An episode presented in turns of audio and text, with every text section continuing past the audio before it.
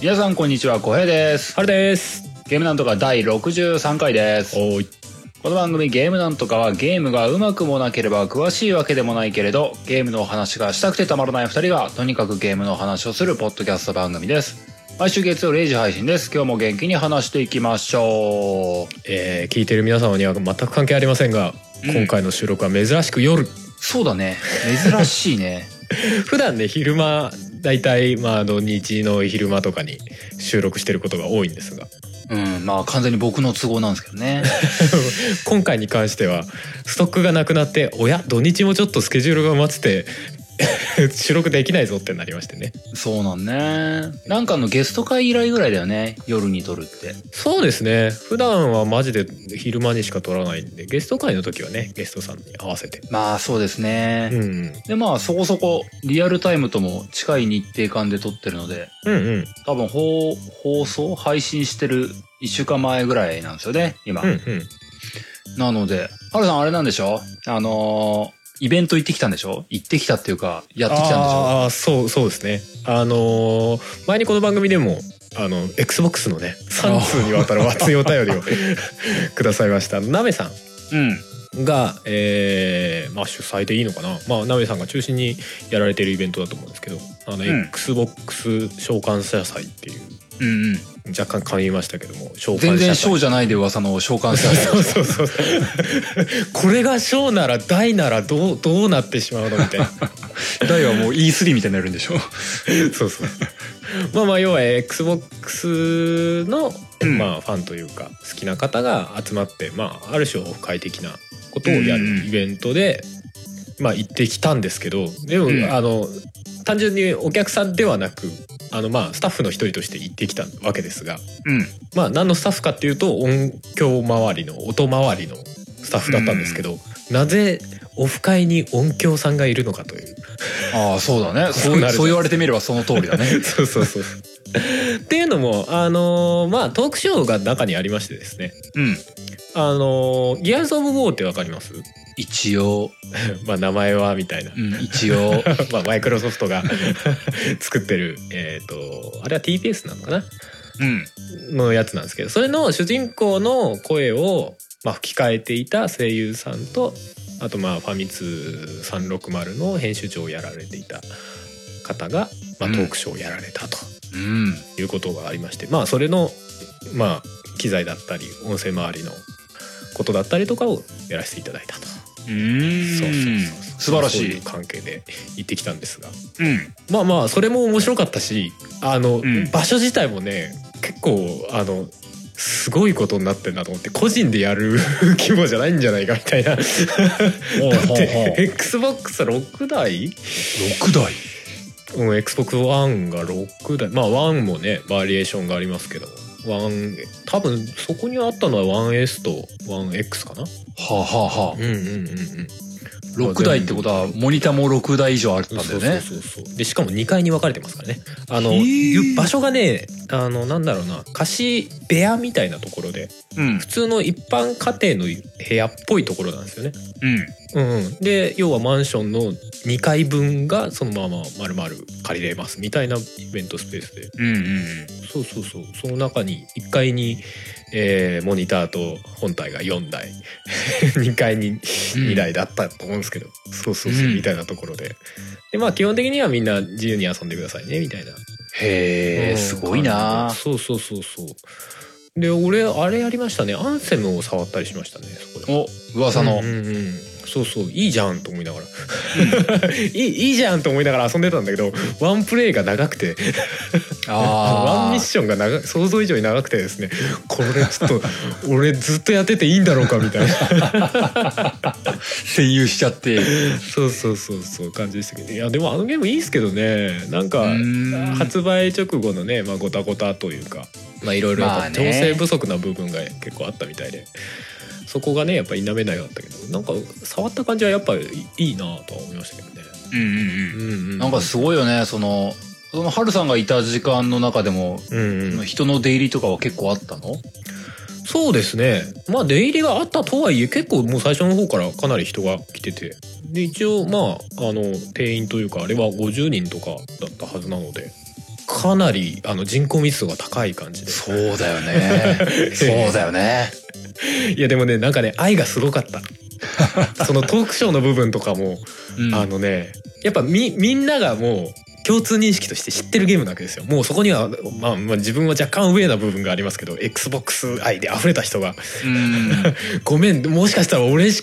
かあの XBOX の本体持ってない人は僕しかいなかったかもしれないみたいな感じでは若干あるんですけど はいはみんなが共通してわ分かるっていうか共感を持っていた場ででみんななんかその面白い場所をさらに面白くしようっていうなんか気持ちに溢れてるっていうかい、うーんうんそんな感じがしてねすごいいいいい空気がありましたね。あーすごいね、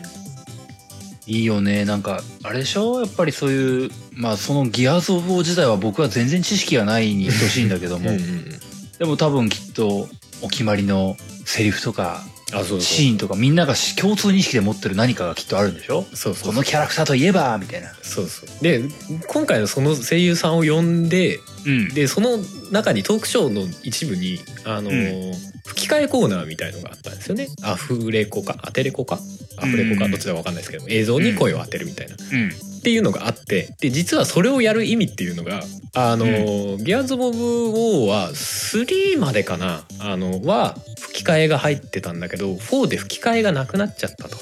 あ字幕になったってことそう字幕一本に字幕オンリーになってへー吹き替え版がないとじゃあここ,、うんうんここだけの吹き替え版をやろうってことで読んだみたいなところがああってあで逆に湧くよねそうです 素敵な趣旨だねそうそうそうだからメタルギアで言ったら大塚明夫さんじゃなくなった今回のメタルギアの声を大塚明夫さん呼んでやってもらおうぜイエーイみたいな話ですよ ああそういうことそれはテンション上がるもう第一声目でみんな「ウォー!」っつってなるほどねいやーあれはねすごいすごいなんか一体感がすごかったああすごいね、うんそれはそのゲームが好きな人は嬉しいわうん、でそれをや実際にやってしまう呼んでしまう 鍋さんがそうだ半端ねえいなやとすごいねい 普通にやー素晴らしいイベントじゃないかもうなんか本当召喚者祭じゃないよねそれっていう 思いましたねうんどうどうまあしまあば場所の規模で言ったらまあそんな、まあ、めちゃくちゃでかいわけではないでしょうけど でもなんか召喚さ祭は控えめすぎねえとか思う ちょっとした飲み会レベルじゃないですからねそうだねああすごいねいやーよかったですよ。うん、いやーまあなんかいいじゃないですかねそれのまあもちろんそのトークショーのコーナーもあるしそれ以外のところでも一応ねマイクあのマイクでこうなんかアナウンスじゃないけど喋ったりする部分もあったんでそういうところでね、そうそう手伝いしたりとかよなるほかどったですね。いいですね、いやいいゲームイベントだねうんと思いますね。なんかすごくあ本当にアットホームもう場所自体がもうアットホームなんですけど手作り感がすごくてね、うん、手作り感もなんか作られた手作り感じゃなくてなんかこういうのがやりたいっていうのを形にした感じがねすごくうある、んうん、来てる人もやってる人も距離が近いっていうかねまあなんうんかなん何ユーザーイベントっていうのかなそのそうですねメーカーとかがいるようなものじゃないうんうんやつで言うとそういうのが一番愛が感じられていいのかもしれないね。うんそういうのは一つの形ですよね、まあ、例えばねあのうちの番組がなんかイベントやるとかあった時にはまあ単純に壇上でなんか喋るっていうのも一つ形と一つとしてはあれだし逆にそういうね単純に触れ合うとか一緒に同じ目線で来た人と何かするみたいなのも面白そうですよね。そうだね、みんなでゲームをやるとかいうのもいいんだろう な。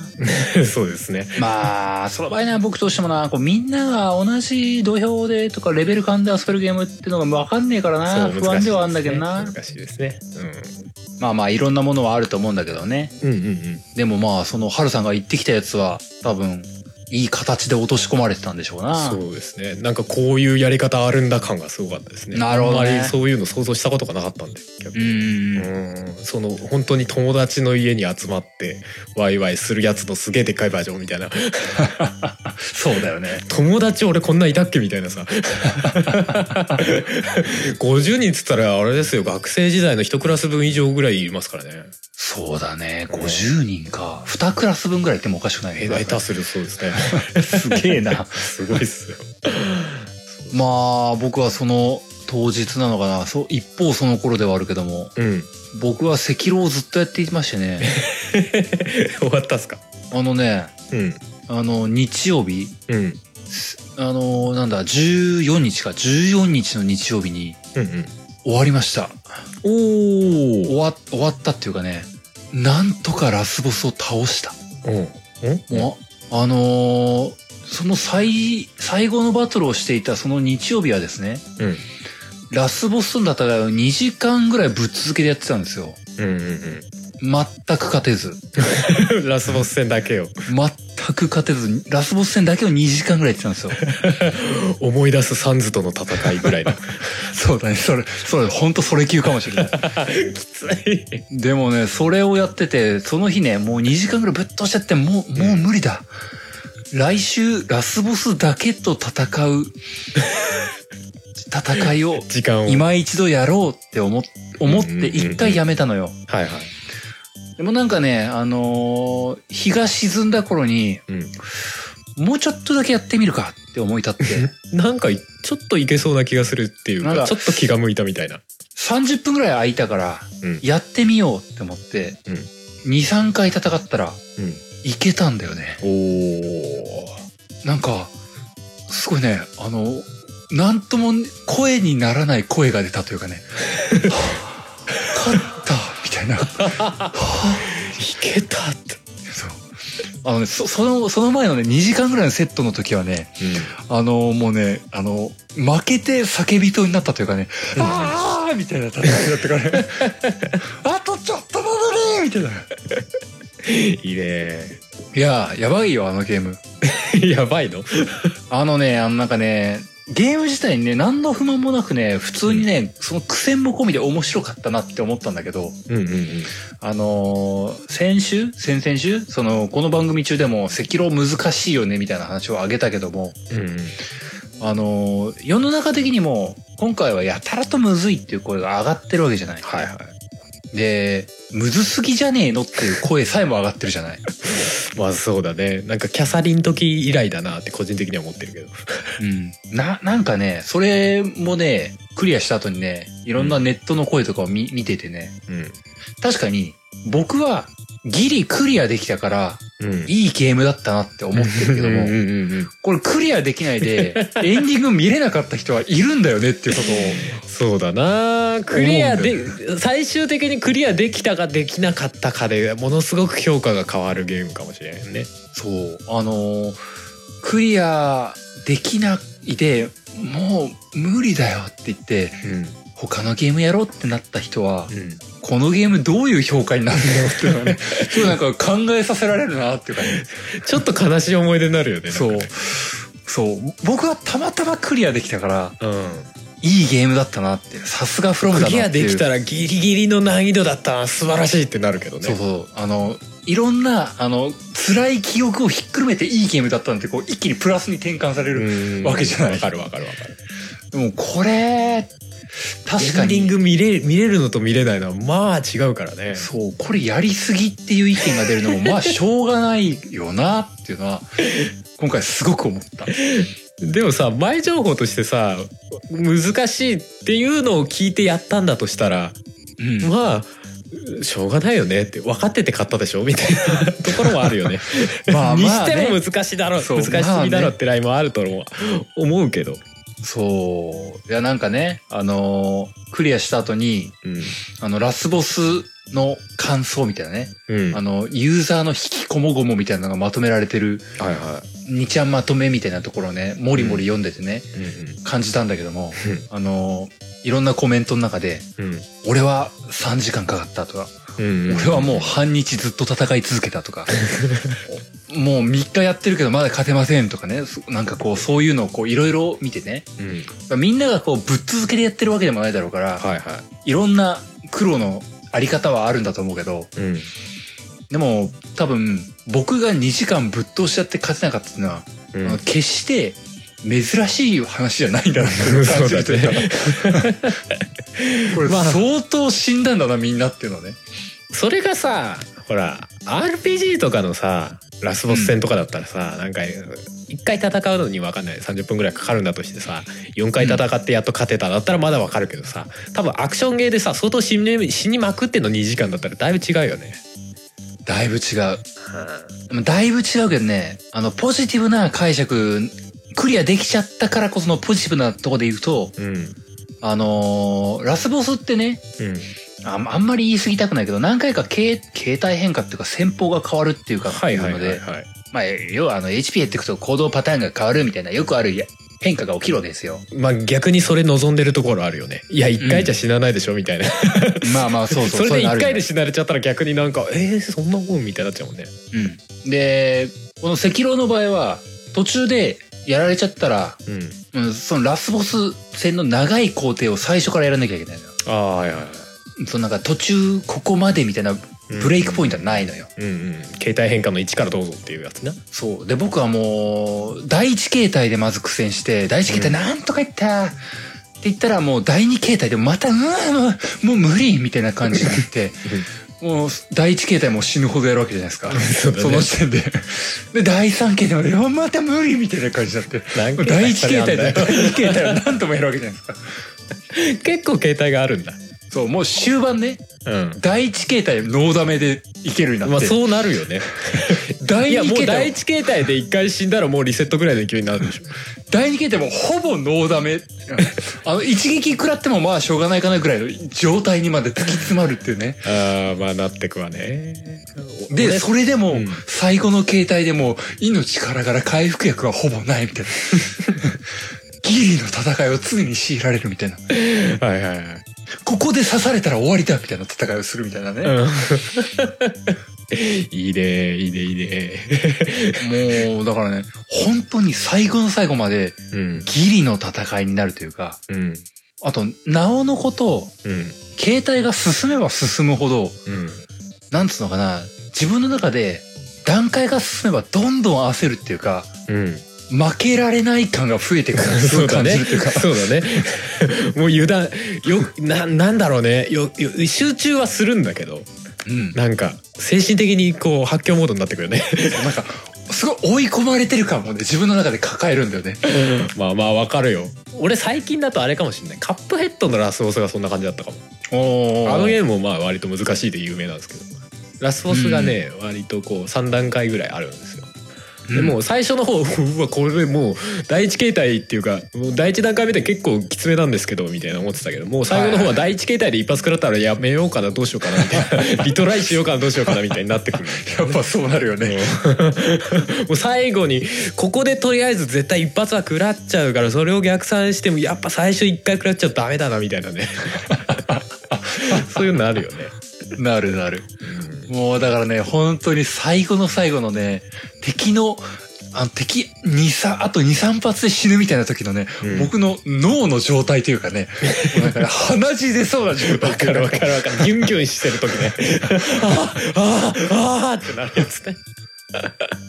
あるわーそれあるわーそう、それを超えて倒したみたいな時が ね、もうあの、脳の血管2、3もはち切れるんじゃねえかあみたいるあなるね。わかるわ倒したらシャーこの野郎みたいになあるーやよったーみたいな。ねテンションどうかしてる時ねやったぜーみたいな感じがね、あの、もうすごかった。多分あの倒すまでは表情とかこう表には出てないんだけどね脳の中でもうギュンギュンだよね目目がギンギンみたいになるよねそう、なんかね、コントローラー握ってた手もなんかジンジンしてるの、最後、はーみたいな。いいね史上空前のヒリヒリ感ですねいや、なんかね、あの、本当ね、ブラッドボーンはここまでは思わなかったし、ダークソウルもここまでは思わなかったね。いいいやでもフロム的にどうなんだろうねクリアさせる気ってどんぐらいの何割合っていうかあれであったんだろうねなんか2時間でクリアされたらいや2時間でクリアされちゃったかもうちょっと難しくかなぐらい思いそうだねわかんないけどいや、でもね、多分ね、フロムなりの優しさは多分ある気がしてね、うんあの、2周目は相当えぐいらしい。あハードモードみたいなのあそるうそうそう。相当えぐいらしい。あるんだやっぱりねそう、だからあの、フロム的には1周目はね、あの、多分甘くしてくれてるんだよあね。ああなるほどねもうさらなる境地はその先にあるらしい2週二週目以降は完全に死ぬが良いなんですね 殺す気しかねえみたいな2周目まだ挑んではい挑んだっていうかもうちゃんと見てすらいないんだけどうんあのーなんだろうなはここまで2周目に対してうんうん「はい」っていうあのイエスボタンを押すことに躊躇するのは初めてかもしれないなんかもうなんかみ一一切見ないでこのまま綺麗に終わりたいって思ってるところがちょっとあるって いうなんか触れたらまた何かが始まってしまいそうなみたいなそうなんか一撃食らった時のなんかゲージの減りとか見たくないってなところがちょっとあるっていうかまあそこまでいくともうこの完全にこう修羅の道を目指す人向けなんでしょうねきっとね本当に、ねあのーでもあのーなんつうの基本やっぱりクリアできなかったらはうん多分辛い記憶になるかもしれないなって思うけども、うんうんあのーすごいゲームというか、うんあの、2019年 うん もう下手したら平成の中で歴史に残る一本だと僕は感じた。さ平成ギリギリに食い込んできたダークホースがそう、平成最後のフロムゲーやばすぎるっていうか。そうか気になるないやその召喚者祭にもあの赤狼あったんですけど、ちょっとやるタイミングがなくてね触れなかったんですよね触りたかったんですけどねなんかね、あのー別に、いやなんかぜひ、ぜひというかね、あの、買って、うんお最後までしちゃんとやりきろうみたいなこと思わないでもというか、うんあの、体験版的なレベルのノリで、うんボスキャラとちょっと戦ってもらいたいゲームではあるっていうかねつらって言ってほしいそう、なんかボスキャラっていうかね、あの、中ボスレベルでもいいの。うんうんあと、あの、皆様にね、あの、先週の訂正があるんだけども、うん僕先週現術ババアに苦労したって言ったじゃないですか。はいはいはいはいはあの、クリアした後に、現術ババアについても調べたんですけども、い。うん。あいつチュートリアルの一環らしい。え だってそんな序盤じゃないんでしょ。いや、まあ、うん、あの、ギリ序盤へえ最後までクリアして思う範囲では、ギリ序盤 そうなんだ。 序盤長くねみたいなことじゃねえの。確かに、現実ババアにはう、ん成長したねって最後言われたけども、ああ、えこなんれでチュートリアルだったんだって いうか、あ、マジっていう。あ。 熱いけど、なんかその仕込み方は熱いけども。マジっていうあかそ、う、なんかそうそ。ななんだろうな、それなんかいろ聞くとやりたくなるね。なんかうまいことやられてる感じがするけど今。現術ババアとひ一線交えていただきたい。ひ人のを借りてというか、もうなんか、バババアファンネルを食らってほしいわけだね。バア、ババアファンネルマジやばいから、気になるわ。もうなんかね、ババアファンネルかわしてる最中、マジ、ニュータイプってこんな感じかなみたいなところ思うから。いや向こうがニュータイプなんじゃねえのその場合来るみたいなことを避けてこうステップで避け続けてああ顔食らった死ぬみたいなニュータイプ同士の戦いそうぜひぜひ人のを借りて一銭だけもしくは中古を買って一銭だけ交えてすぐ売っ払っていただきたいそういう意味じゃ召喚祭祭は絶妙ないいところだったのかもしれないとか思ったり へえまあ赤狼は多分いずれやるでしょそんなわけで赤炉はおすすめしていいのかどうかわからない一本ということで、うそうですね手放しにおすすめしたら危険なやつですね心に傷を負う嫌われるかもしれない可能性も大いにあるそうそうですねあの進めるなら相手を選ばないと まあそんな感じですまあまあ次何やるのかも楽しみにしつつ、んまあまああのまたやたらと話してしまいましたけども、えー今日も本編にそろそろ向かっていこうかと思いますよ。いはいはいで今日は、うんえーまあある意味ゲームなんとか王道というか、今日はキャラゲーについて話してみようかと思います。おちょめちょめゲーシリーズですねえー、このざっくりとしたねくくり方すごくゲームなんとからしいなというらし いって広いところから行こそうなんか触ってけばなんかちょうどいい塩梅に落ち着くんじゃないかみたいな。うって そうそうそうそう今までやったこともなかったし、うんあのーなんでしょうか半券ものっていうかうんうんまあなんか、エリ好んでやってるわけではないんだけれども、うんいっうん、ぱい選択肢のあるゲームだなとも思っているので、そうですなまあ昔かざっくばらねらにあるものですし、そう、うん、話していければなと思って、おい今日はまた時代問わずで、ざっくりキャラゲーについて話していこうかと思いますので、早速本編です。はいよ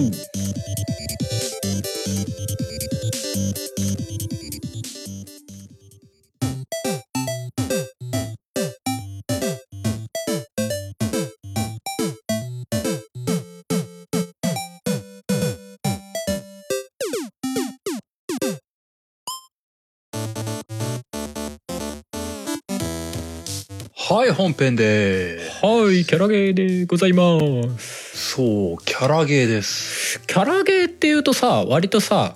あれだよねなんか解釈的には二通りありそうかなってちょっと今回何にするかなっていうのを選びながらちょっと思ったところではあったねうん、まあ多分今回は一応版権もののゲームなんですけどうん、うん。あのまあ要はゲーム以外のキャラクターのゲーム まあゲーム以外からあの作品のものがゲームになったよっていうのが多分まあ版権ものと言われるようなゲームですよね。ーそうだね、元が漫画とかアニメとか映画とか、うんその辺が一番わかりやすいよね。そうですねベタなもので言うともう「ドラゴンボール」とかねそうだ「ね。ガンダム」とかねガンダムとかね。もう大きすぎる版権ものですけど大きすぎてもはや版権ものなのかよくわか らない ね。一気に入ってるやつですそうだね。出過ぎてるしからね。そうそう。まああとはあれですよねキャラゲーっていうとなんかキャラクターありきのゲームというかねあのキャラクター要素が強いゲームもキャラゲーって言ったりしますよね。あうー、んなんだろう。か、カービィとか任天堂でありそうなやつっていうのかな。ああまあそういうのもあるしなんか個人的に「テイルズ」とかああいうのもキャラゲーっていうのかなって思ったりしますけど、あーキャラ要素が強いっていうかなるほどね。うんはいはいまはい。あ、その辺はかなりふわっとはしてますけどね表現そうとだしてね。ううんんううんうんうんん。まあでも今回は版権もののゲームと。そうだね。うん、古くから言うとまあもうね、まあ、どどこが最初のキャラゲーなのかっていうのはちょっとよくわかんないですけどでもファミコンとかでもあるでしょうん、ファミコンでもドラゴンボールとかあったじゃあそうんだよねドラえもんとかね ドラえもんそうだね。僕がもうついぞクリアできなかったドラえもん ね。あのタコが怖いやつな そうね。テレビゲームの中林のカジーさんが得意なやつで。言ってましたねそうそうあれあれですとかね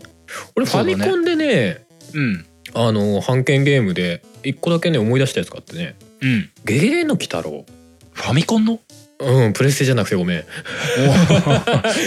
ま前にホラーゲームかなんかであったけどね僕じゃなのく積んだゲームです。そうそうそうそうファミコンの鬼太郎あったっけそうあったんですよあのね、なんかね横スクロールのねアクションシューティングなのかなあれは、シューティングうん、髪の毛針でやるみたいなカードリッジが緑色のやつそこは言われてもわかんねえな。 知らねえよって話 そうだねえっとねなんなんつうんですかねまあ普通にジャンプアクションみたいな感じでうん。でまあ攻撃があの毛針なんですようん、基本髪の毛針ね。そう髪の毛針でシュッシュッって出るんですけど、うん。なんつうんですかね、まあ、マリオみたいなこうワールドとステージで構成されたようなところをクリアしていくタイプのゲームなんですけど、ああ、うんうん。でまあそのステージが結構ね内容が毎回ランダムでねランダム確かランダムだったと思うんだよねなんかステージに入ると「うん何々魔境」とか出るんですよ。 で要はねなんかね普通にジャンプアクションのところもあるしなんか一旦の上にあ乗ってなんかねループ型の要は左右が無限にこうループしてるようなステージのシューティングだったりとかそういうとこをやらされるっていうね。で最終的にボスのとこまで行ってそいつ倒すと次のステージ行ってでそうずずっと先に進んでいくとあれなんか色違いでループしてるみたいなね、あへファミえ。コンでよくあるやつですなんかステージあのいくもいつまで経ってもエンディングがないっていう ああ、そういうタイプか。そういうタイプファミコンによくなるほどな。た多分エンディングあえん一応エンディングはあるのかなある程度の段階で分かんないですけどでも結局あの終わりがないうん。かったはずですね。うんまあ、まあそうだよね。やっぱりあの、ファミコンの時代とかまで、本当にその時代にのぼ遡るとさ、うんあのーまあ、スーパーマリオっていうさ、うんうん、あれが、ある意味、原型となって、うんあれにキャラを当てはめたやつっていうのが、うんうんうんうんお多かったっていうか出しやすかったんだろうね。なんかいろいろありますよね。なんか、キテレツあ大の作とかね、そう、僕も、僕もパッと思いついたのは、あの、あれよ、この番組でもどっかで話したことあるかもしれないけども、トランスフォーマーコンボイうん、 そうだね俺も今出てきてた わそうだあれも判件だと思って あれ、まあ、あれもクリアできなかったけども、あれがまあ、キャラゲーでしょっていう気がす る。なんかろくでもねえゲーム多いな。 鬼太郎もなんかいや別に鬼太郎別にバランスそんなに悪くはなかったんだけどあのストーリー性みたいのは割と皆無だったんで。うんまあ、コンボイの謎もあった、まあ、あったんだろうけど、うん、うん、まあ、別に、それを、そのストーリー性を楽しみにはしてなかったな。そうだねまあまあストーリー語れるほどね容量がなかったみたいな多分ところもあるんだろうけうん。ど。うん鬼太郎は今考えるとよくわかんないんだよなあのバックベアードっていうキャラわかります目がでっかいやつだっけそうそうそうあれ確か、あの西洋の妖怪の、まあ、うんうん親玉みたいなやつなんですけど、あいつが割と普通にカジュアルに出てきてカジュアルに死 ぬっていうカジュアルに出てくるって。 そそんな別雑魚的 ってにことすごいボスとかですらないのなん かなんかステージの終わりに時々出てくるんですよそれもなんかランダムっぽい感じでほうほ。で普通に戦ってうんなんか中ボスみたいな扱いうあ、へえ。あっさり死ぬだからもう一番最初のワールドのな途中に出てきてあっさり死ぬ みたいなあれお前お前そんな立場でいいのみたいなで最後に出てくるボスとかの方がなんかよっぽど見た目が貧相だったりとかしてね、へえ。今考えるとなんか割と不思議だけどまあでも難しかったんで当時は結構楽しくやってましたけどねまあ、そうだよね。なんかな、ファミコンの時代、スーファミの時代もギリギリかな。あの、うん僕は、キャラクター、それそれこそあの、トランスフォーマーなんてトランスフォーマーだからっていう、それだけの理由とかで楽しみだったもんね。うんなんか、その、なんだろう、知らないものじゃなくて、はいはいもう知ってるものっていうのが、まあ、やっぱりそれが嬉しかったんだろうな。年齢とかもあるんだろうけど。まあそれはそうかもしれないですねゾイドとかねそう、ゾイドとかね。まあ僕はガンダムとかも結構やってましたうけんど。そうですねやっぱり、なん、なんでだろうね。別に、そのゲーム、ゲーム性こ求めてなかったのかな。ゲームなら何でも楽しかったのかな。うーんでも知ってるものがゲームになってるってやっぱ大きいっちゃ大きいっすよね当たり前にねうん普通に「ドラゴンボール」とかもそうだしうんそう、ファミコンとか、スーファミの頃ぐらいは、まだまだ全然それぐらいの感覚だったなう。ーんこれ知ってる、やりたいぐらいの、その直上反射な感じだったよ。スーファミとかってなんか思いつくのありますドラゴンボール Z スーパー武道伝。ああドゥイドゥイボヒャーってやつでしょ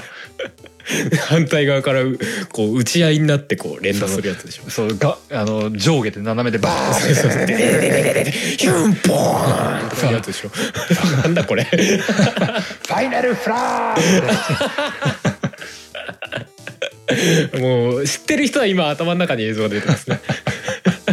あれいっぱい出てましたよねシリーズねそう、あれもそうだったし、あな、れなんだろうね、あの、格ゲーチックなのすげえ楽しかった。僕、遊戯王白書もすげえ楽しかったもん。あ俺悠々白書そうお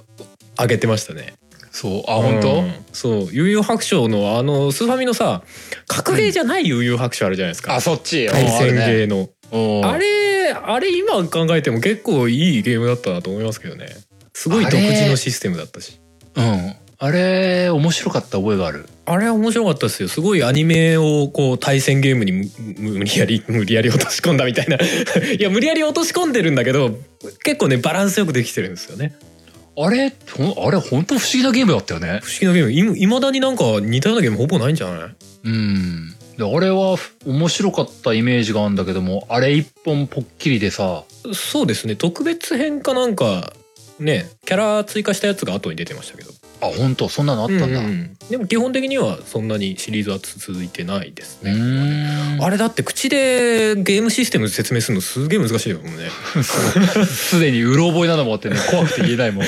えー なんかせ戦闘画面もああれだって他に類を見ないからさあれっぽいやつみたいな言い方が全然できないんだよね、そうだね。うん、上をしながらこう任意のボタンを押すとジャンプするとかうんでなんかこう 何出すタイミングで先行後攻みたいのがあってですねみたいなそうだよね。あれ、パラメータとかそういう話じゃなかったもんね。そうだね操作だったよね、あれ。うん、でなんか攻撃が先に当てた方がその場の、えー、と画面の真ん中に出てる霊力を総取りできるとかなんかちょっとアナログゲームっぽい雰囲気もありましたよねあれねそうだね、アナログゲーム。そう。うんカードゲームっぽいっていうのかな。うん、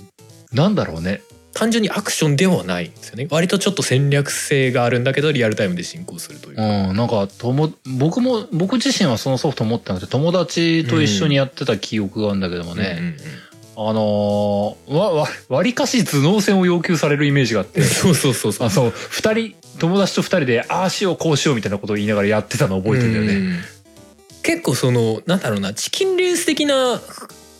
な要素もあるんですよねだから相手よりも先に出した方が有利なんだけど先に出すと威力が少ないとか命中率が低いとかで、うん、あった。うん、そこでこう先に出すのかそれとも完全にちゃんと威力を貯めてから出すのかみたいあった。なあと運要素も多多分にありましたけどかわすとかそういう部分は完全に運任せになるので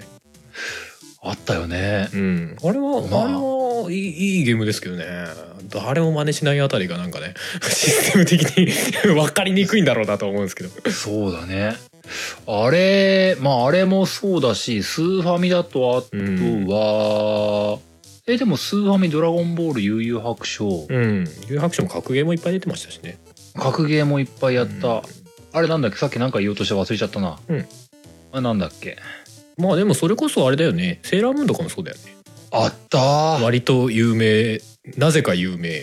ややって 出来たが良かったんだろうけどあのファイナルファイトっぽいやつですよね やってたーあれなんか男女問わずみなんか割りかし持ってる人多かったですよねあれ楽しかったよ。うん、俺持ってなかったけどやっぱどっかでやっておもろって思った記憶がうん、あったあった。ああ、そうだ、ああ、そうだ。あん僕はタートルズとかやってたんだ。タートルズとか。ああそれもベルトスクロールアクションうん。ですよベルトねスクロールアクショうン。んあと、クレヨンしんちゃんとかやってた。 俺そこほんと撮ってねえからわかんないんだけ どクレヨンしんちゃんもアクションなんでしょ基本クレヨンしんちゃんもアクションだね。ベルトス、うんでもちょっとね、あの、パーティーゲームチェックがミニゲームが多かったっていうのがね。ああミニゲーム系かそういうのも結構ありそうっすねミニゲームみたいなのうん。なんだろう、スーファミぐらいの頃まだまだ大当たりが多かった気がするんだよな。うん いやそうなるとその後が 外ればっかりかみたそいうないや、なんかね、僕ね、なんかこれ、これ言うのはね、語弊があるっていうね。俺プレステぐらいからからキャラゲーはだいぶダメになったと思うんだよね。 えー、まあまあその後ぐらいから割と一括りになっちゃうかもしれないけどっていううんかあんまありどのハードで出たみたいなのか記憶は定かじゃないみたいなのがあるけどあ、あとあった。スーファミではね、あと、キャプテン翼めっちゃやった。あーなんか名前はちょこちょこ聞くよねガガッツが足らないっていうのはね。あれ、ファミコンでも、ファミコンだったかなスーファミだったかなうんめっちゃやったよ。キャプテン翼。あ本当うん。あと、どっち断平とかね。あーそこもやってねえな俺なあ、あとあれだ。レッツエンドゴーのシャイニングスコーピオンとかちょっとやってそれプレステぐらいじゃないのパスーファミでもあったんだっけた。あれ、シャイニングスコーピオンってスーファミじゃなかったっスーけファミぐらいかあでも、プレステもあった気がすプるレステ。ミもニ四駆は。だよねなんかあった気がする。あのあ走ってるミニ四駆の画面は一切操作できないみたいなやつがなんかあった気がする そうそうそう。見てるだ け。そうそうそうそうそういやまあリアルっちゃリアルですけどみたいなあ、すげえ、なんか懐かしいな。キャラゲーたくさんやったんだな。なんかあったよね俺ルロルロケンのキャラゲとかはキャラゲとかありました。格ゲーあったよねあれでも結構後かプレ PSP とかルロッケンはプレステだったと思プレステで一回出てあれか PSP ですもう一回出たけど、両方ともこうなんかいまいち、う。うんそう、ゲームとしては大変いまいちっていう。 いや実はどっちもやったことないんだけど あったよねあったあった。うんやっぱあれだよね、思い出されるのはジャンプアニメとかの、ま、アニメ漫画とかのがやっぱ出るようね。んうんそうだねあそうかジャンプアニメで言えばファミコンジャンプもそうだしなああ、そうだうね。んうんうんまあもうそうそう総集的な ゲームですけどうん。あ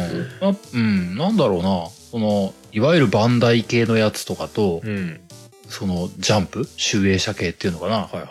ああいうのが、やっぱい、まあ今でも出てるしな。やっぱ多いのかな。そうだねジャンプ系とかだともうかなりありとあらゆるの出てんでしょうねうん。そいれろんな、ね最近では「ワンピースとか「ナルトとかもそうだし うん、ドラゴンボールとか未だに出てるしね。そうだねしかも一戦級でガチでやってます からね「ドラゴンボールファイターズ」とかめちゃく ちゃ売れてますからごいよね。 マジでっていう現行ハードでも出すしさ、スマホでも出すしさ、ドラゴンボールのコンテンツの長さが単純に恐ろしいよねいや、すごいよ。ししこいつ死なねえ っていやセーラームーンとかさ多分、まあ、そこそこ同期に近いまあ同期ってほどでもないけどまあまあ近いじゃないですかうん。もうもう向こうはねちょっとねそそそこまではいかないですからねそうだね。うんまあ、セーラームーンとか遊戯白書とかもさ、うん、リメイクじゃないけどさ、うん、あの、なんか、ま、漫画アニメの方がちょっとさ、うんうんリブート的なのあったり、うんはいはいはいはい盛り上げようみたいなねそう、するけどさ、うんドラゴンボールその日じゃないリブートっぷりじゃ ない。 まあまあまあそうだね会とかやってましたからね会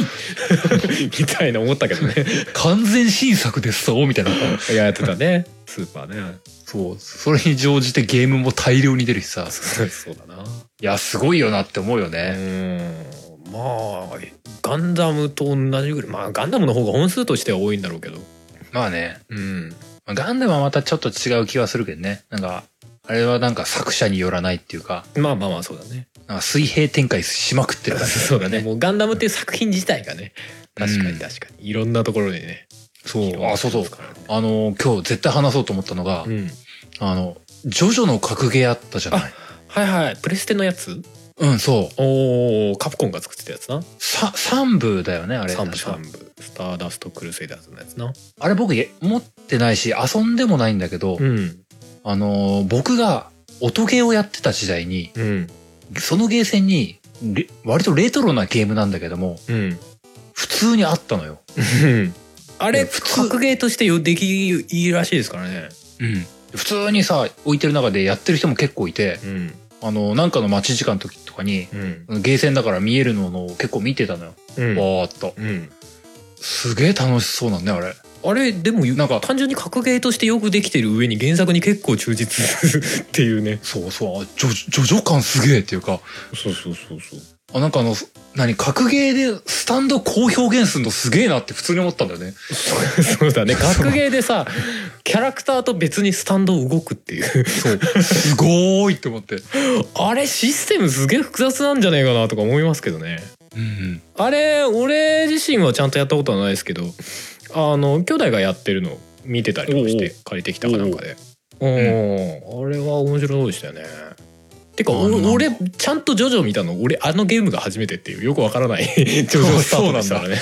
そうそうそうそうだからあのゲームのイメージがすげえ強いんだなんかしないけど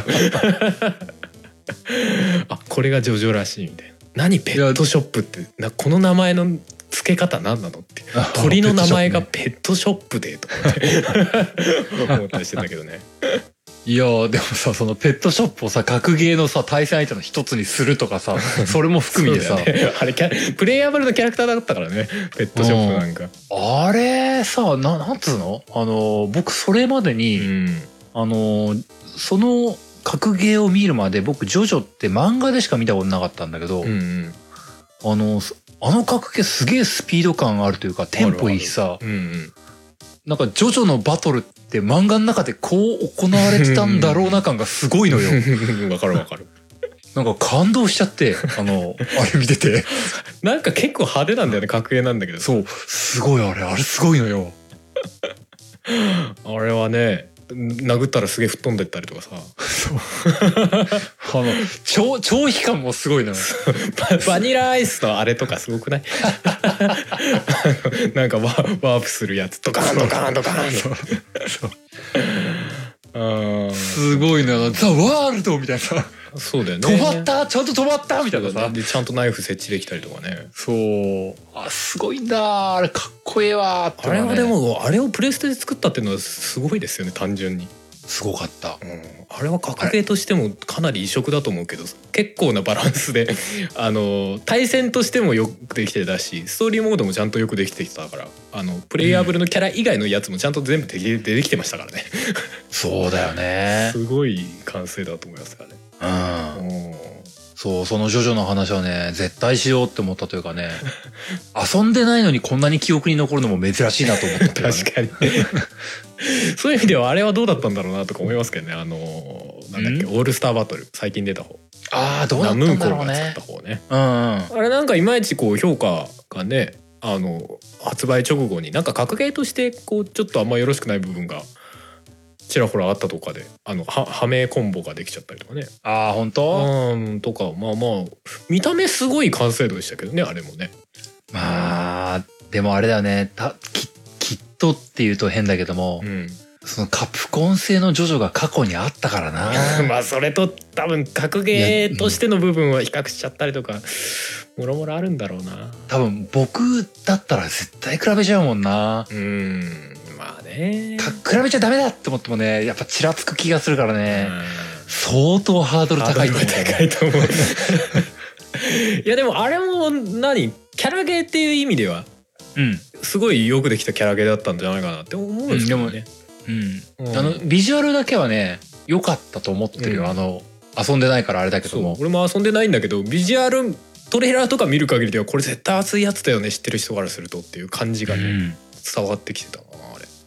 まあ、そう期待が高かったからこその発売してからのなんか逆張りみたいなことになっちゃったのかなとは思うんだけどまあそれもあるかもね、うん愛がゆえ感がねそうだねジョジョとか 特にね特にねいやあれはでもビジュアルの完成度が本当すげえ良かったからこそなんか内容の残念さであーあー惜しいっていうそうだよね叫び出したくなるこの感情みたいなうんことになったんだろうなとは思うんですけどね。キャラ最近のキャラゲーってさ、そのやっぱビジュアル確かにさうん、うんあの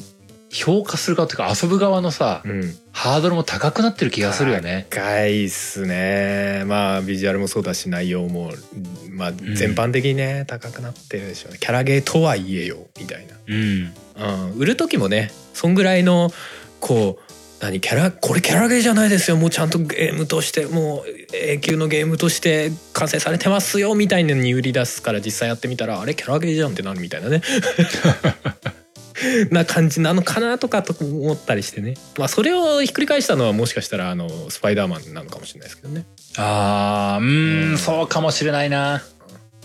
まあそうだなスパイダーマンもあれキャラゲーだもんねそうですねそういう意味ではあれか洋芸のキャラゲーはクオリティ半端ねえ的なバットマンもねあバットマンもすあれも良さそうだったあれも評価すごい高いですもんね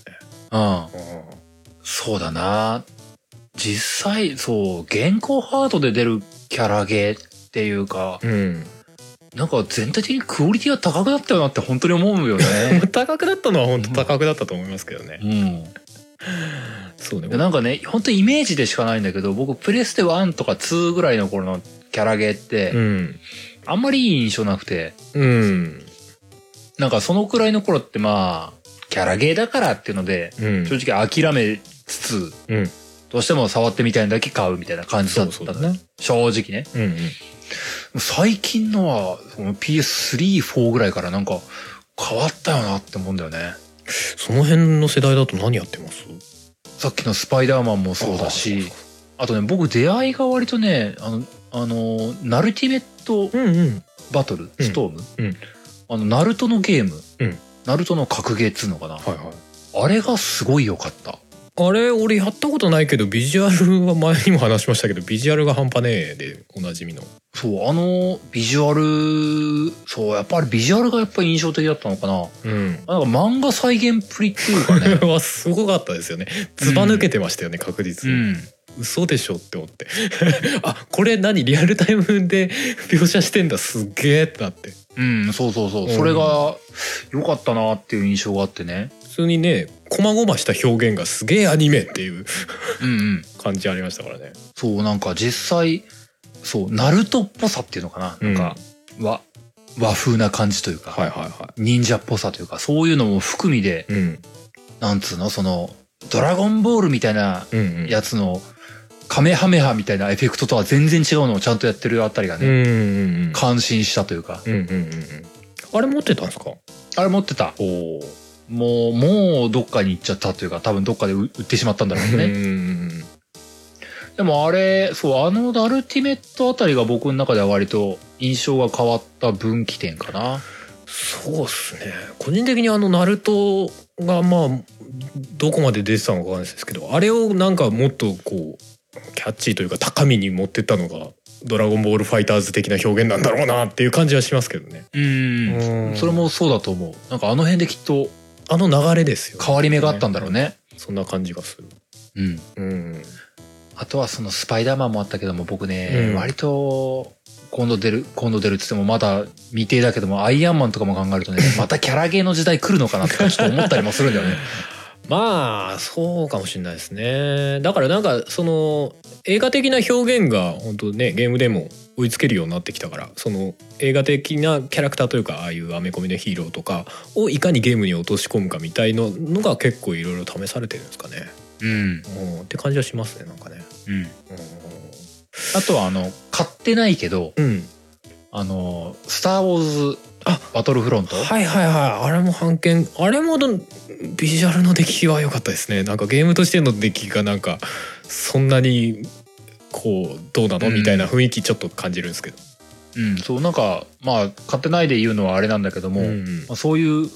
微妙かもねっていう声もちっちゃらほら聞こえはするんだけども、うんうんあれを初めて知った時というか、うんなんかその、スター・ウォーズっていうタイトルで、うんあとあの、普通にうん、 FPS 対戦ものなんて 作っ作っちゃうんだ、こんなものっていうか。あの完全に昔夢に見てたやつが現実にプレイできるようになってる感すごかったですよねそう、その感じ。昔のさ「スター・ウォーズ」のあの大多数対大多数のこのジェダイとまあ帝国側の戦いが実際にできるようになったんだゲームでみたいな。そうそうそう。であの効果音周りとかさああ、そうそうそう、それよ。全部「スター・ウォーズ」なんだよね。なんかあのあれ、戦闘機が立つビームの音がさすげえ独特と思って。うん これこれみたいな あれはでもあれも本当にキャラゲーとしてすげえよくできてましたよねキャラゲーっていうか半径もんでね、なんつうかね、その、金かかってんな感がね、嬉しかったっていうのかな。あれすごかったですねうん。最初見た時俺そんなに「スター・ウォーズ」思い入れなかったけどあこれよくないって すげえ思ってた記憶があるそう、なんか、こういうのがやれるんだったら、もう、うんえ映画とか全部範疇に入ってくるじゃねえのって思っちゃうっていうかね。そうだなまあ「スター・ウォーズ」ほどこう長きに続いてるっていうか個性的でねっていうゲームもなかなかないでしょうけども、 まあね。うんあ、だってあの、あれじゃない。あともう一個あんのが、あれ、うん、エイリアン。あはいはいはいはいエイリアンもプレステ4ぐらいのハードで確か出てて、なんか出てましたね俺あれ全然追ってないから分かんないですけどあれも確か映画をみたいなそ音うにして。あれ、あれは、そう、僕、あれも僕ね、動画で見ただけね。あれはステルスアドベンチャーっていうのかな。うんエイリアンからかくれんぼしてうん進んでいくはいはいはアドベンチャーゲーム、いアクションアドベンチャーっていうのかな。うんあれがね、うんあのーまあ、い言ってしまえばそのバイオハザードとかさ、うんうんなんだっけ、あとシザーマンから隠れるやつ、クロックタワーか。うん、あああいうやつとかとゲーム性はうん似てるっちゃ似てるのかもしれないけども、うんうんうんその映像表現とか、うんうんその映画原作のキャラものっていうので、うんうんなんか本当にあれもう金かかった対策感があるのが出て、うんうんうんああ、なんか、現行ハードって素晴らしいですねって 当時も思ったんだよね。そうだねあと洋芸のその辺の力強さを感じるよねうん。なんか日本とだとこうやっぱりいまだにキャラゲーっていうとなんかななんか今一歩なものがやっぱちょっと多い感じはするかな。かといって別まあにキそうかャもラなゲーとしてはよくできてるレベルになってるとは思うんだけど、うんうん。うんただなんか一級のゲームからは多少見劣りするかなっていうのがやっぱねあるよね。まあね、おそうだね。それはちょっとあるんだよね。俺最近うんやったっていうか本当に最近だな やったやつで半径もので言えば「ベルセルク無双」だね。ああ、なるほどね。うん、あれっていうかもう無双シリーズがもう半径の山みたいになってますけどまあね、北斗しかりガンダムしかりワンピースしかり。うん他も他も割と半径ものばっかりな気がしますけど、そうだね。ベルセルク無双っうてん、どうだったのっていうか、あれあれはやっぱりガッツさんやつって、あそうそうそうそうあの主人公がガッツの無双です、まあ、一応他のキャラクターも多少は選べるけど、まあ、元の無双シリーズみたいにめっちゃ他のキャラクターが選べてっていうよりかは、うんまあ、基本ガッツさんで投げ倒していくっていうゲームですね。うん。うんまあ、なぎ倒してる感一番のはガッツさんだしね。うん、 でも食い合わせは良かったですねあのやっぱ蹴散らしていく感みたいなやつとかそうだね。うんあれは何グリフィスとかゾットとか倒しに行くのうん、そうそうそう。で、ゾットとかうっかり使えるようになってて、ああ、使える んだ。しかもちゃんと変身できるっていうね。えー、あへえ おー獣になってるみたいな。 でも、あのね、ストーリーモードだとゾットとか使えないんで、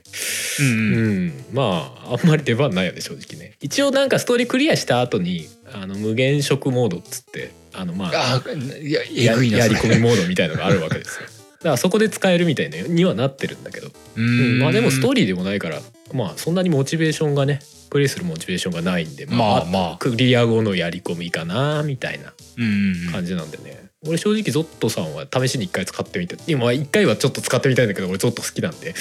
うんうん使ってみたりとかはありましたけどね。うん、でもねあの多分他の無双もそうだと思うんですけどうんあの自分の使ってるキャラクターが瀕死になるとあなんていうんですかね、まあ、怒りゲージみたいな狂乱ゲージみたいのがあってうんでそれが溜まると要はなんだろうな能力がアップするみたいなね状態、ああでそのゲージが普段は敵倒すと敵倒したり攻撃食らったりすると溜まるんだけどそれがん瀕死状態だと勝手にガンガン溜まってくみたいなうんうんうんあー状態になっててあの瀕死状態になるとあの形勢を逆転できそうなぐらいガッツさんがめっちゃ強くなるっていう感 じがあちょっとあベルセルクっぽいって なって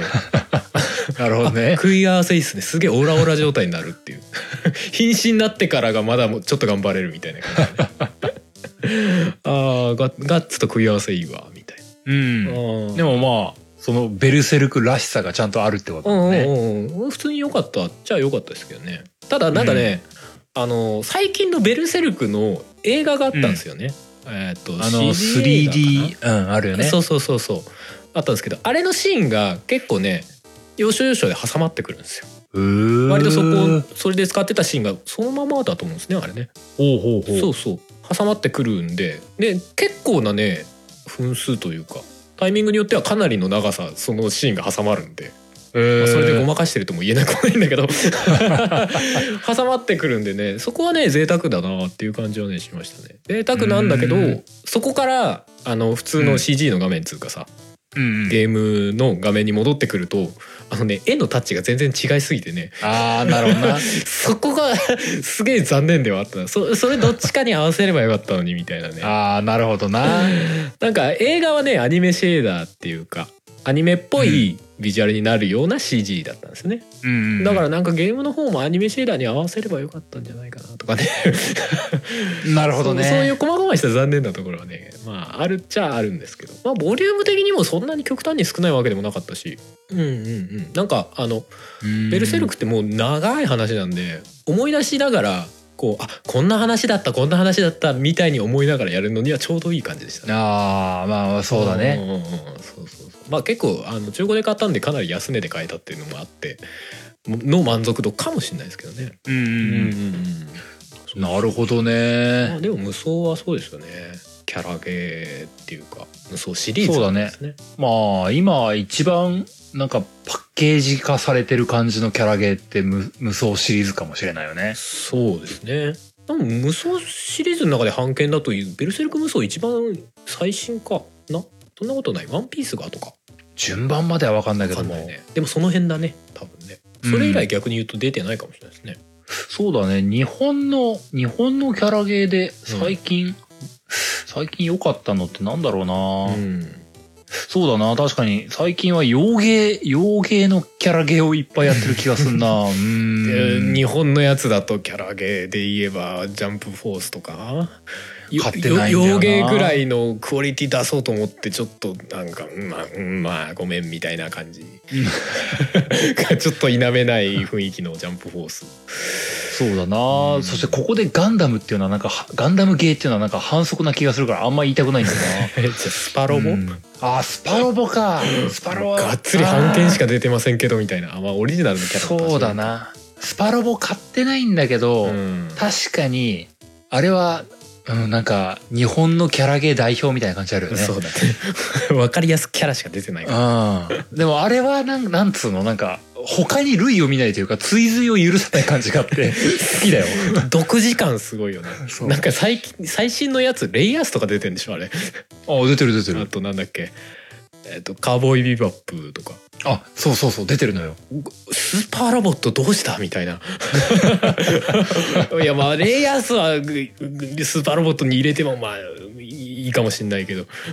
カーボーイビバップは 関係なくないみたいな。海外受け狙ったの何何どうしたどうしたみたいな。 その中にあのカーボーイビバップのあの飛行機出てきてもいやパワー違いすぎやろみたいな感じあるから若いことは気にすんな ちょっと笑ったよねなんかね どこ生きてんだみたいなね あれは面白いですね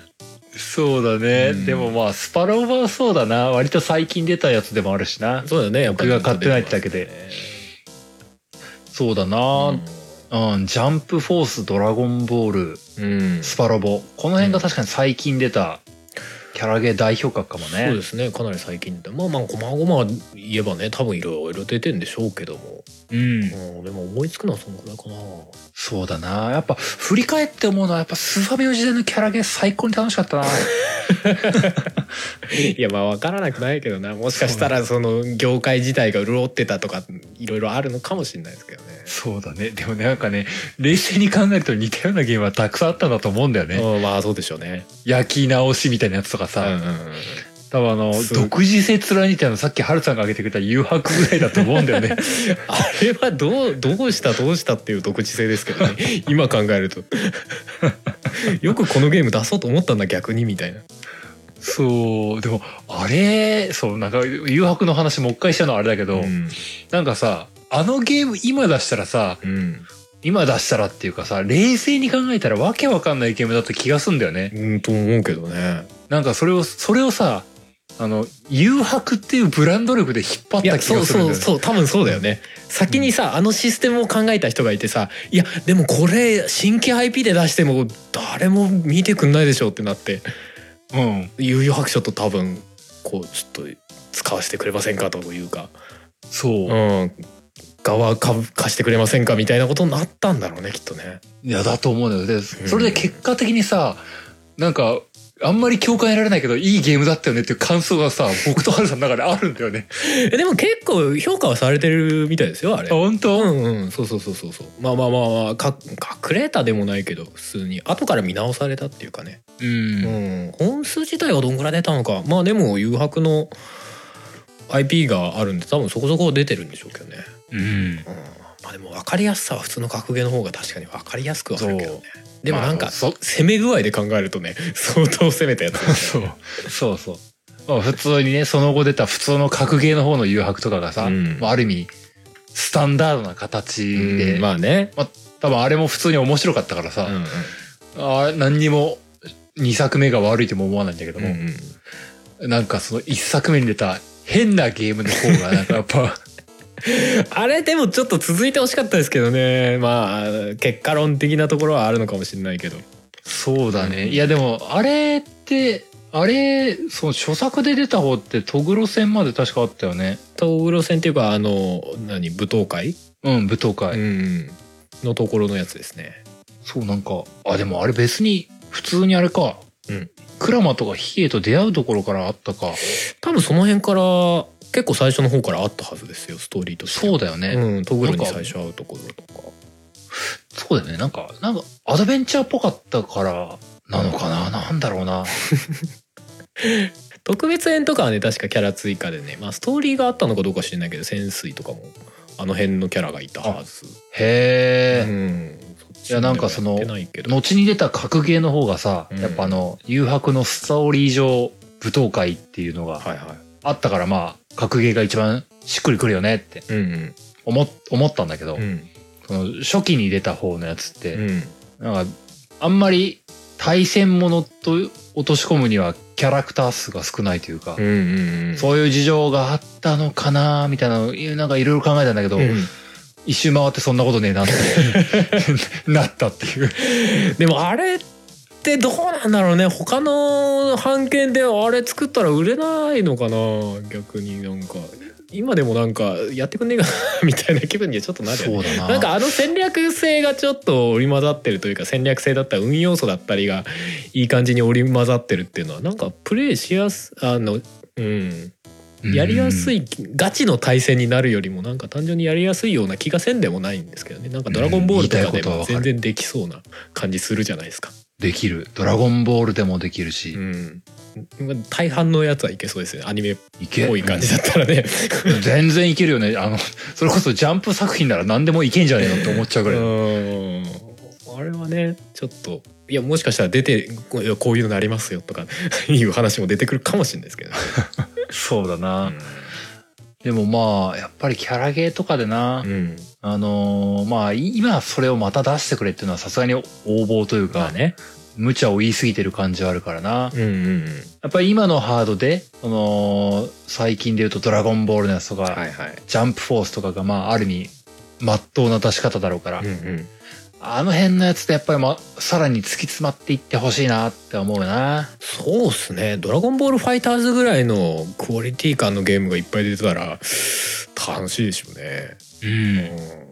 なんか、うん、なんだろうな、キャラクターもので、その、なんつうのかな、やっぱり洋洋画とか、うん映画とかだとさ、うんうん、やっぱ、FPS とか TPS にしやすい題材多いよなって思うのよ。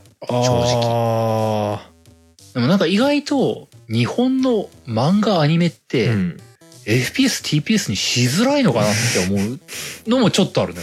まあそうかそうまあなそんうかそういうものが少ないからな単純にな格ゲーになっちゃうのかなっていうのをちょっと思うんだよね。あーそうだねそうだねまあ「ドラゴンボール」はもう最近の手すらないから何とも言えないけど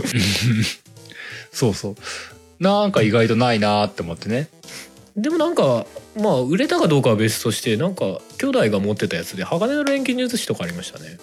ハガレン。うん普通にあの 3D あまあ要はあなんだろう無双じゃないけどああいう 3D の空間歩き回って敵倒してみたいな ハガレンって素晴らしい題材じゃないか。もう、もう遅いかい。でも今更では ない。今それらではあるしまあちゃ若干当時でもやっぱまあクオリティはちょっと下がるかなみたいなあ、本当なんか、すごいだ、今なんか聞いて題材的に素晴らしくゲームに、ゲームにしがいがああるでなもっうていう。んうんシステム的には悪くなかったですよ楽しかったですよ普通にそっか、うんうん軽くやりましたけどそうだな。なんか、絶対ゲームと食い合わせのいい漫画とかきっとあるはずだな。やってほしいな。まあそうだなでも結局逆のパターンになってんのかもねあーキャラゲーになると逆にその版権そのアニメなりアニメのファンしか買わない状態になっちゃうのかもねあーそうするとま逆あそにうだな狭まっちゃうみたいな。そうだな。だからもうそのキャラゲーにできる本気のキャラゲーにできるゲームが本当にパイの広いアニメとか作品のものしかできないみたいなガンダそうだムとかな。なんだドラゴンボールとかそうだなっ。てことなんでしょうねだから新しいポットでのわかんないなんだろうえっ、とあれとかゴブリンスレイヤーとかさああ、 なるほどね。ああいうのをキャラゲーにするっつってもなんかこうやっぱそこまでのでかい規模のゲームが作れないみたいなのはまあ確かにあったりねと。か、そういうのはある意のか味作り手からしたらちょっと爆死になっちゃう面もあるのかもしれないねね、そうだねだからもうキャラを被るのがそうそうそ吉とう出るか京と出るか分かんないもんねそうそう逆にキャラゲー経営しちゃう雰囲気っていうかそういう人もいるじゃないですかいくら内容が良くても、ういやキャラゲーだしなみたいなそうだな、うん俺キャラ知らねえしなみたいになっちゃうパターンもあるじゃないですかあそそうだなそういうこともあるんで確かに難しくはあるのかもしれないですね、そうだうな、んじゃあまあ今海外メーカーが頑張ってるやつとか であなんかキャラクターものありなんじゃねっていう風潮がもうちょっと広がってくるのを待ちますかねそうですねまああと「ドラゴンボールファイターズ」のノリで「ワンピースファイターズ」出すとかそうだなその辺はなんかいけそうな気がする同じぐらいのクオリティ感で出すなら、そうだようね、ん、キャラいっぱいいるしね、そうだよねやっぱりまあ「ドラゴンボール」とか「ワンピースみたいなねやっぱりうん、ネームバリューがすげえあるところがまず頑張ってくれてるといいんだな。そうだねそうだね。実際書いても問題なんだろうな。やっぱ確かにおっしゃる通り、うんキャラゲーだもんなっていう気持ちはちょっとあるもんな。まあそれは多少あるねまあうんそうだな そのその作品によるなやっぱな「ドラゴンボール」だとそうだなもはやねまあある種ゲームで出てても何の違和感も持たないけどあまた出てるぐらいにしか思わないけどさ、うんうんうん。そうだね。なんか、うんいくらグラフィックが良くても全くナルト読んでない人が「ナルティメットストーム買うか?」って言われるとうんってなるじゃない。そうだ ね。っていう難しさだよね。うん。あーあるわ。そうだね。なんか、やっぱち、ちょっと違う基軸の打ち出し方とかしてほしいな。うん。なんか、なんだろうな。この間の赤狼にとらわれて言えばもう、うんもう、ルローニケンシンをフロムソフトウェアが頑張りましたみたいな、も う、そそのぐらいのえぐい組み合わせとか、たまにやってくれてもい い、いいんだよ。すごいもう武士道ブレードみたいな勢いのルローニケンシンのゲームができた一撃必殺なそう。剣心ってやべえ人生だな、みたいなこと言いながら全然勝てねえよ、この幕末、みたいなこと言いながら剣心負けまくるっていうひどい内容のゲームがなんか、そんぐらいとんぐら、とんがったやつをたまに出してほしいとはちょっとそう。ねなんか元のさ作品がいいのにさゲーム化した時になんか残念な感じになっちゃうのってすごくなんか半半券ゲーム元としてもさじゃあね作品元としてもさ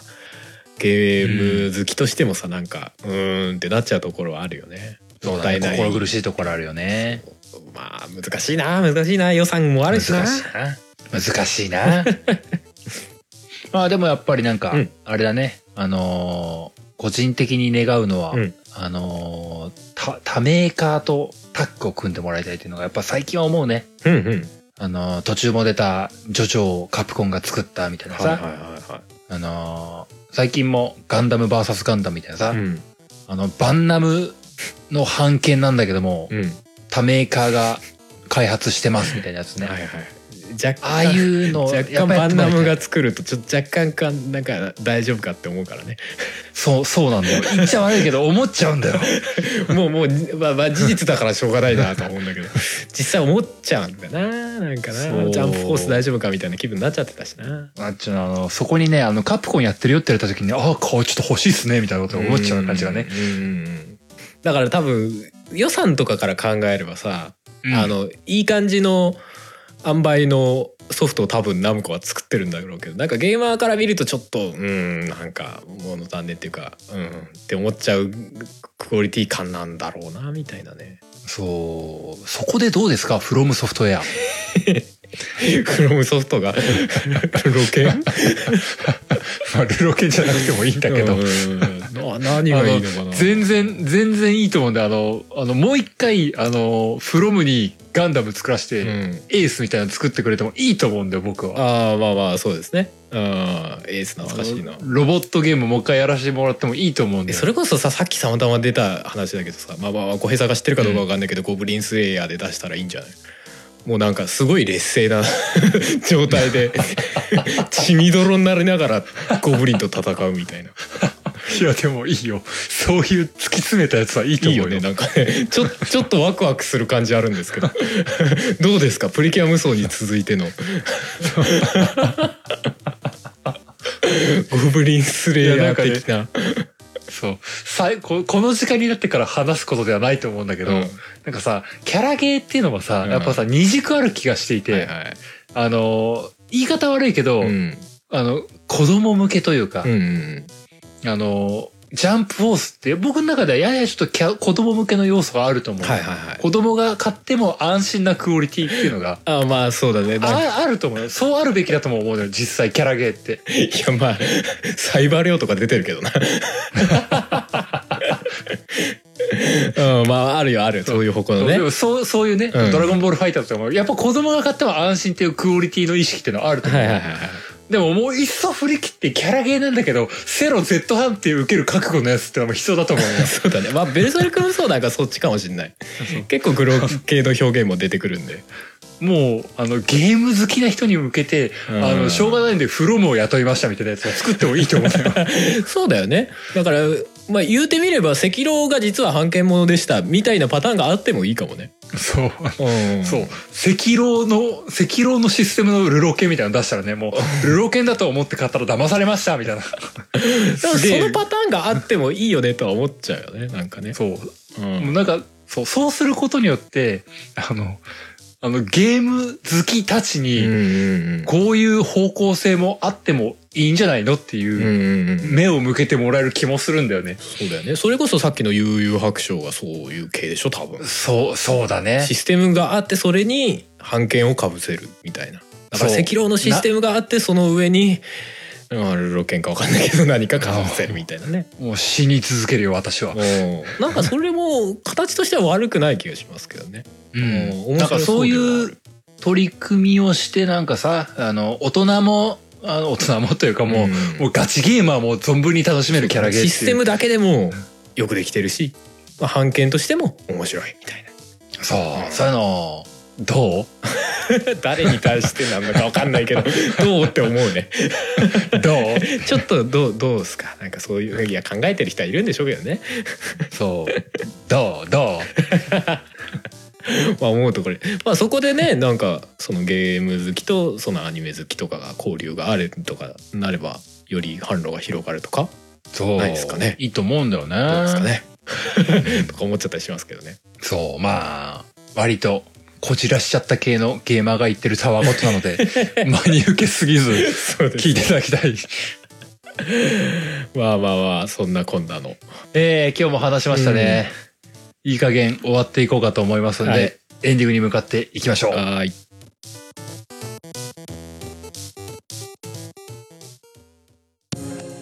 あなたの代わりに音作りカメレオンスタジオはいエンディングですはーい安定の1時間ちょめちょめ分ぐらいな話しましたね ところですけどねええ話しました、まあ版権ゲームも多分人によってね遊んできたゲームいろいろいろいろあると思いますけども、いろいろあるよねこのゲームのがねこのアニメのゲームが出てたけど内容がどうだったみたいな良かった悪かったみたいないろいろあるとそうだねまあ、コンボイはいいよもう分かったからうん なんか出てきそうな気がするなと思って いや全然いいんだけどコンボイで もそうだねまあでもさ今日は今日正直ね僕もあんまりこうこれ話そうあれ話そうってあのなんか心に決めてきたのがそんなにあるわけではなかったんで、うん思い出すままに話したっていううん、のがそあうっでたすんだねけども結構気楽にうん。 まあなんか、スーファミのやつとか思い出して、あれよあれよで出してるやつやつとかは、うん結構あるもんだなって思ったね。そうですねまあなんだろうね結構近いんでしょうねそのまあ例えばアニメとかとゲームとかだとね層が近いから、まあゲーム化しやすかったりとかって結構あるんでしょうね。あったんだろうね。うんまあ時代柄みたいなのもあったんだろうしね。まあでも、まあ、本当にファミコンの時代からうん現行ハード、プレステ4、Xbox の時代まうでんっていうふうなとこで、うん、うん、まあいろんなキャラゲーが今なお出続けてんだなっていうのを 改めて感じましたそよう。ですね。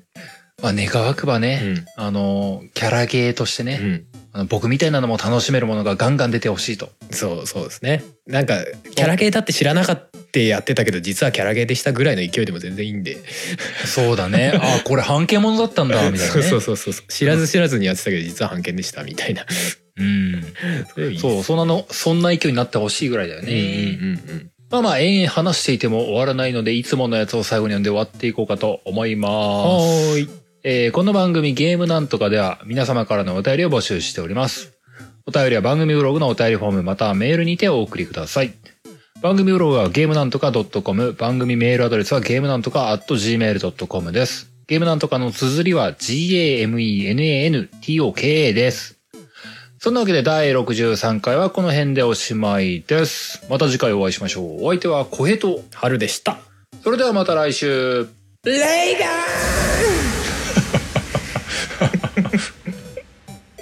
すげえ渾身の一撃出た。 なんかオープニングのオープニングっていうかそのタイトル画面の最後か なんかね言ってた 気があったあった隠しコマンド出てなかったっけあれそうなんか当時のかキャラゲーってなんか隠しコマンドがなんか変なセリフが入ってねあーあれやってみっかみたいなポッドキャストやりたいと思い立ったら「ポッドキャスト制作指南所」